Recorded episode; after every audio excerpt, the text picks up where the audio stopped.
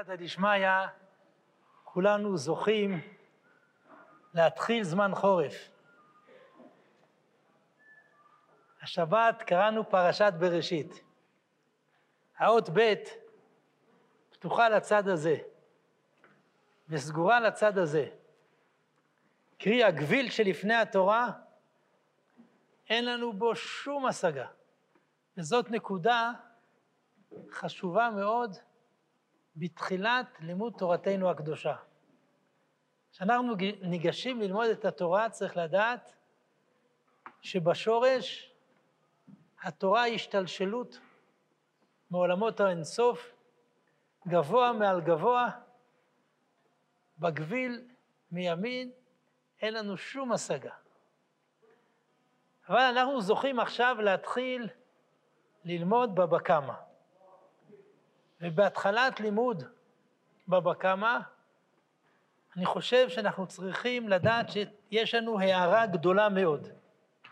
הזכרתי כמה וכמה פעמים בישיבה את השיעור שהרב קוק נתן בפתיחה בשנת תרפ"ט.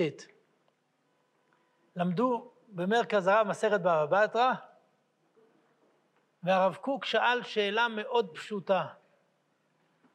ישנה משנה במסכת זבחים שאומרת כל המקודש מחברו קודם את חברו. וישנו כלל מעלין בקודש ואין מורידין. שאל הרב קוק, שני הכללים לכאורה סותרים האחד את חברו. מעלין בקודש זה אומר שמתחילים מהקודש הנמוך ועולים. כל המקודש מחברו קודם את חברו, זה כלל הפוך, מתחילים ממה שגבוה במדרגתו. עונה הרב קוק תשובה פשוטה, יפהפייה. המשנה בזבחים עוסקת בסדר קדימות בדיני הקורבנות של זריקת אדם. כשעוסקים בסדר קדימות, מה שגבוה יותר הוא ראשון. כל המקודש מחברו קודם את חברו. כשעוסקים בתהליך של התקדמות בעבודת השם, אתה לא יכול להתחיל מלמעלה, אתה מתחיל מלמטה ואתה עולה למעלה, מעלין בקודש ולא מורידים, אתה לא יכול להתחיל מלמעלה. זה סוד. ספר תולדות יעקב יוסף מביא בשם הבעל שם טוב, אדם שקופץ למדרגות שלו שלו, זורקים אותו משם. ברור שאנחנו צריכים לעלות בסולם מלמטה למעלה. ממשיך הרב קוק ואומר דבר מבריק. כידוע יש מחלוקת עם סדר נזיק... המסכת שלנו, שלושת הבבות, זוהי מסכת אחת של נזיקין, או שלוש מסכתות. אומר הרב קוק, אם זה שלוש מסכתות, הסדר צריך להיקבע על פי המשנה בזבחים, כי זה כבוד, מה קודם. ואז מסכת בבא קמא גבוהה במדרגתה ממסכת בבא מציע ובבא בתרא. ואם זו מסכת אחת, אז מתחילים מלמטה. ואז בבא קמא נמוכה במדרגתה, ובבא בתרא היא הגבוהה במדרגתה. ממשיך הרב קוק ומנתח ניתוח מבריק, שאני בוחן את היחס של כמות אותיות התורה, פסוקי התורה, ביחס למסכת. מסכת בבא קמא זה פרשייה שלמה בתורה שעוסקת בזה.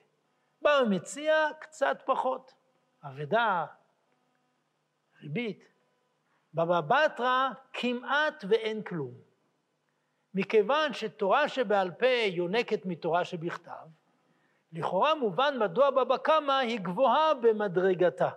ועל זה אני רוצה להתעכב על הבשורה הגדולה שאנחנו לומדים בבא קמא.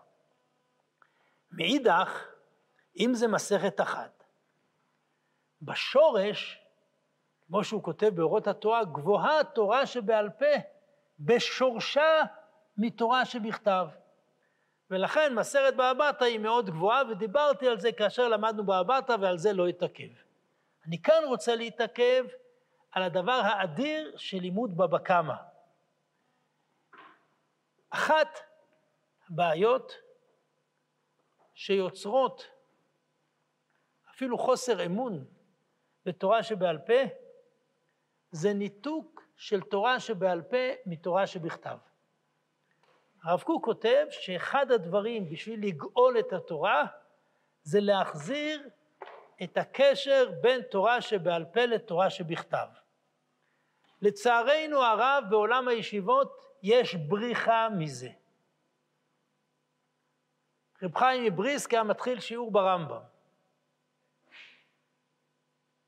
לעניות דעתי, זה לא רק עניין דידקטי שאנחנו מתחילים בפרשיות. עיסוק ישר, עמוק, בהבחנה בפשט התורה, עיסוק ישר ועמוק במדרשי ההלכה, עיסוק ישר ועמוק בהתפרטות תורה שבעל פה לכל עולם המעשה, זה אחד הדברים הכי גדולים שיש. זה פשוט חיבור שמיים וארץ. אחד הדברים הגדולים ביותר שיש בש"ס. ולכן, לצערי הרב, אני לא מאמין במושג כזה של תלמיד חכם באמונה שלא ידיו רב לו בש"ס. הש"ס עוסק בעולם הזה, במציאות, בכאוס, בנזקים. זו גדלות הש"ס. השכיל להגדיר את זה בצורה עמוקה מאוד האדמו"ר הזקן בספרו התניא, שהתורה ששורשה גבוה מאוד, ירדה בסתר המדרגה עד שהתלבשה בלבושים של העולם הזה. הניסיון לברוח בתורה לעניינים שממיים, מנותקים מהארציות, זה מנוגד לכל רצון השם, זה מנוגד לכל תפיסת עולם הקודש. מי שהקשיב טוב לשיחה של הרב אלחנן, גם בראש השנה וגם ביום כיפור, לפני תפילת ערבית, אנחנו צריכים להבין, זה לא שאנחנו בלית ברירה יורדים לעולם המעשה, ממש לא. גדלותה של התורה שהיא יורדת ומתלבשת בעולם המעשה. היופי האינסופי שיש בעיסוק בגופי תורה שעוסקים בעולם המעשה, שאתה עוסק בזה בשכל האנושי, בשכל הארצי, ששורשו באותיות התורה. לכן, כשאנחנו עכשיו מתעסקים בפרשיות, אני מתפלל שזה ילווה אותנו, הפרשיות האלה, גם לאורך לימוד הסוגיה. וגם כאשר ישנם פערים, אני פעם אחרת אדון בכלים של שיטה. אני כרגע מדבר רק בצד הרוחני. נדבר על זה אולי ביום שישי. גם ב... בפערים יש צורך להתמודד ולבחון אותם לא על ידי טיוח הפער, אלא על ידי הקשבה עמוקה הן לאותיות התורה, הן לצינור תורה שבעל פה, מתוך אמון גדול, הן באותיות התורה, הן בתורה שבעל פה, וללמוד מסכת שיש בה כל כך הרבה פרשה בתורה, שהיא לא סתם פרשה, אלא היא הסנדוויץ' של מעמד הר סיני, בין עשרת הדיברות לבין עליית משה לקבל לוחות שניים. למה אני אומר את הדברים? כי יש אנשים שחושבים לעסוק בנזיקין זה טוב, זה חריף, זה טוב לקופ, טוב למוח, אבל באמת זה לא קשור לעבודת השם. שיהיה ברור בצורה חריפה ביותר, זה לא רק שזה לא קשור, זה קשור מאוד מאוד לעבודת השם. צריך לדעת, להקשיב איך רצון השם שמתלבש בארבע אבות נזיקין, מה הוא מגלה לנו, מה הוא תובע מאיתנו, מה עולם האחריות שהוא תובע מאיתנו. אני חושב שכולנו צריכים ממש לשמוח על זה ולא לגשת טוב. זה מקובל בישיבות, לומדים בבא קמא, אנחנו לומדים בבא קמא בשביל אה, לפרוע גם את המחויבות הזאת. בשום פנים ואופן לא. זה חלק אינטגרלי מגילוי דבר השם. מגל עיניי והביטה נפלאות מתורתך. ולכן, הייתי מאוד רוצה שבליווי ללימוד, והרב אלחנן כתב את זה, ואני חושב שהוא צודק, נעסוק גם בפילוסופיה, במחשבת ההלכה, רק צריך לדעת, יש לפעמים שהעיסוק הוא ישיר, ויש לפעמים שהעיסוק הוא במכלול. ולא בכל סוגיה בצד הישיר אנחנו צריכים לעסוק בזה. אבל אנחנו עומדים לפני דבר מאוד גדול. עכשיו אני רוצה להתייחס... אפשר... כן, ודאי. אני רוצה להסביר, אה, להסביר ואולי להעיר, אני מקווה שהרב ראם יגיד לדבר, אני אדבר בקול. יש, אה, יש מן החידוש הגדול במה שאומר הרב ראם ביחס ללימוד בבא קמא, אני חושב באופן בסיסי, בעולם הישיבות. כשנפש החיים מדבר על לימוד תורה לשמה, הדוגמה שהוא מביא היא מדינים של בבא קמא ושל בבא מציע, של המחליף פרה בחמור, ונפש החיים מדבר על כך שכשאדם עוסק בדינים הללו, הוא לא צריך להיות אחוז במחשבות של דבקות, בקשר עם קוד שבריחו רגשי וליבי, כיוון שעצם אחידת המוחין שלו בדברי התורה שמגלים את רצון השם, אין דבקות שהיא למעלה ממנה. וכל הריכוז שלו צריך להיות בלהבין את הגדר של שור שנגח את הפרה ושל המחליף פרה בחמור. מה שאומר פה הרב ראם, ואני רק רוצה לחדד ולשים על השולחן, ואני אשמח אה, אה, לראות את תגובתך לדברים הרב ראם. מה שאומר הרב ראם כאן זה שאנחנו לקראת המסע הארוך של בבא קמא, של זמן חורף, שמים מראש על השולחן שאלה נוספת. מעבר לסוגיית התורה לשמה שואלים גם שאלת המשמעות והרלוונטיות והקיומיות של מסכת בבא קמא אל הקשרי החיים שלנו. אם זה במובן של מסע של גילוי האחריות של האדם על הנזקים שהוא יכול לעורר ולגרום בחייו על ידי ממונו, אם זה ברלוונטיות ההלכתית של דיני התורה כיום, אם זה ברלוונטיות של המסע הפנימי שעובר אדם בגילוי של ארבעת אבות הנזיקים כארבעה דרכים שלו בהתנהלותו התמימה, לא, ב, לא בדברים רעים שהוא עושה, שור טעם, דבר שסתם הולך ברחוב אין שום בעיה איתו ובכל זאת בהתנהלות שלי גורם נזק ואיזה רמה של אחריות יש לי עליו.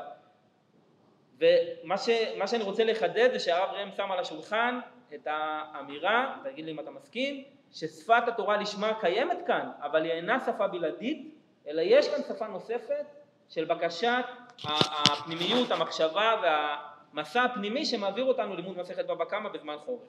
הרב חנן, אני ממש מודה לך על זה שאתה שואל. ואם אתה שואל אז תרשו לי, אמרתי אני אגמור ב-12 אבל תרשו לי עוד כמה דקות כי זה פיקוח נפש ממש, אני אסביר. גם רב חיים מוולוז'ין בנפש החיים וגם האדמו"ר הזקן, שהוא מדבר על זה שהתורה ירדה בסתר המדרגה, הוא אומר עצם הידיעה מה גדרי שור, מה גדרי קרן, שבהם יש גילוי רצון השם, זה בעל ערך. כל הפילוסופיות של ההלכה שהוא כתב בליקוטי תורה ובעוד מקומות, לא מופיעים במילה אחת בספר התניא.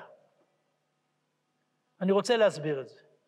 אני מסכים במאה אחוז עם נפש החיים.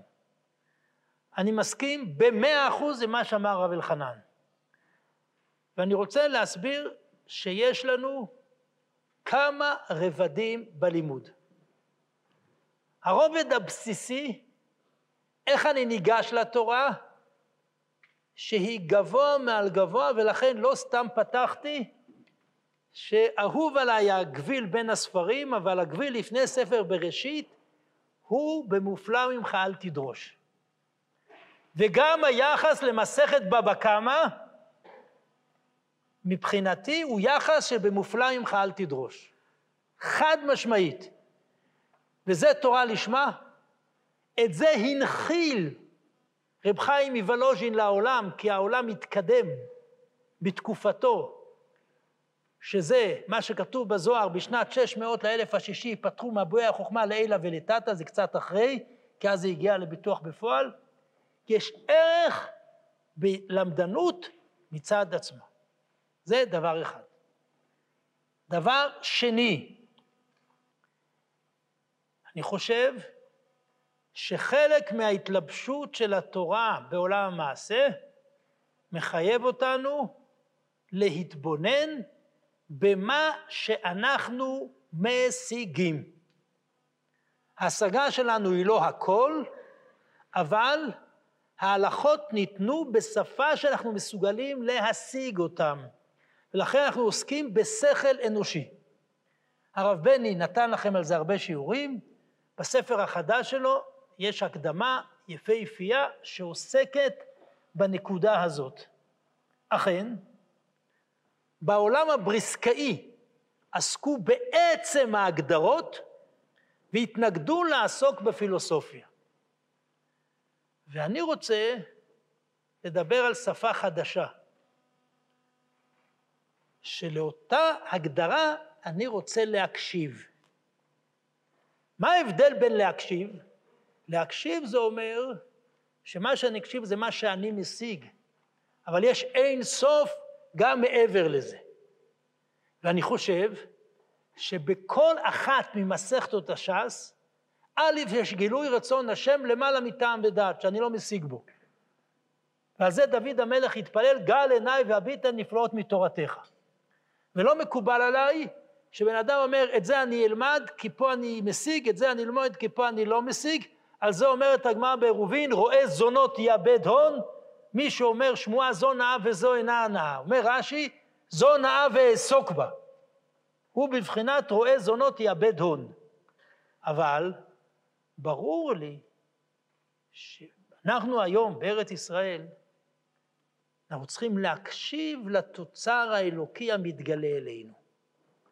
והקשבה לתוצר האלוקי המתגלה אלינו מגלה לנו אור חדש מאוד גדול. אני חייב להגיד, בנקודה הזאת אני ממש ממש לא רוצה, ודאי לא לפגוע בשום מקום אחר, ודאי לא להיכנס לאיזושהי גאווה. אבל יש דבר שאנחנו צריכים להודות לשם. בישיבה פה אני חושב שאנחנו זוכים לחיבור עמוק מאוד בשני מישורים, בין תורה שבכתב, מדרשי ההלכה ותורה שבעל פה. במסע שהייתי עם הרב בני בבית הקברות בוורשה, אמרתי להם את זה, אני לא נכנס לבית הקברות, אז אה, היה לי זמן לדרוש. הנציב ורב חיים מבריסק קבורים צמודים אחד לשני. הנציב עיקרו היה עיסוק באותיות התורה, במדרשי ההלכה ובתורה שבעל פה. רב חיים מבריסק עסק בתוצר ובהגדרות. בהשגחה האלוקית, בסוד המסיבות המתהפכות, קברו את הסבא והנכד ביחד.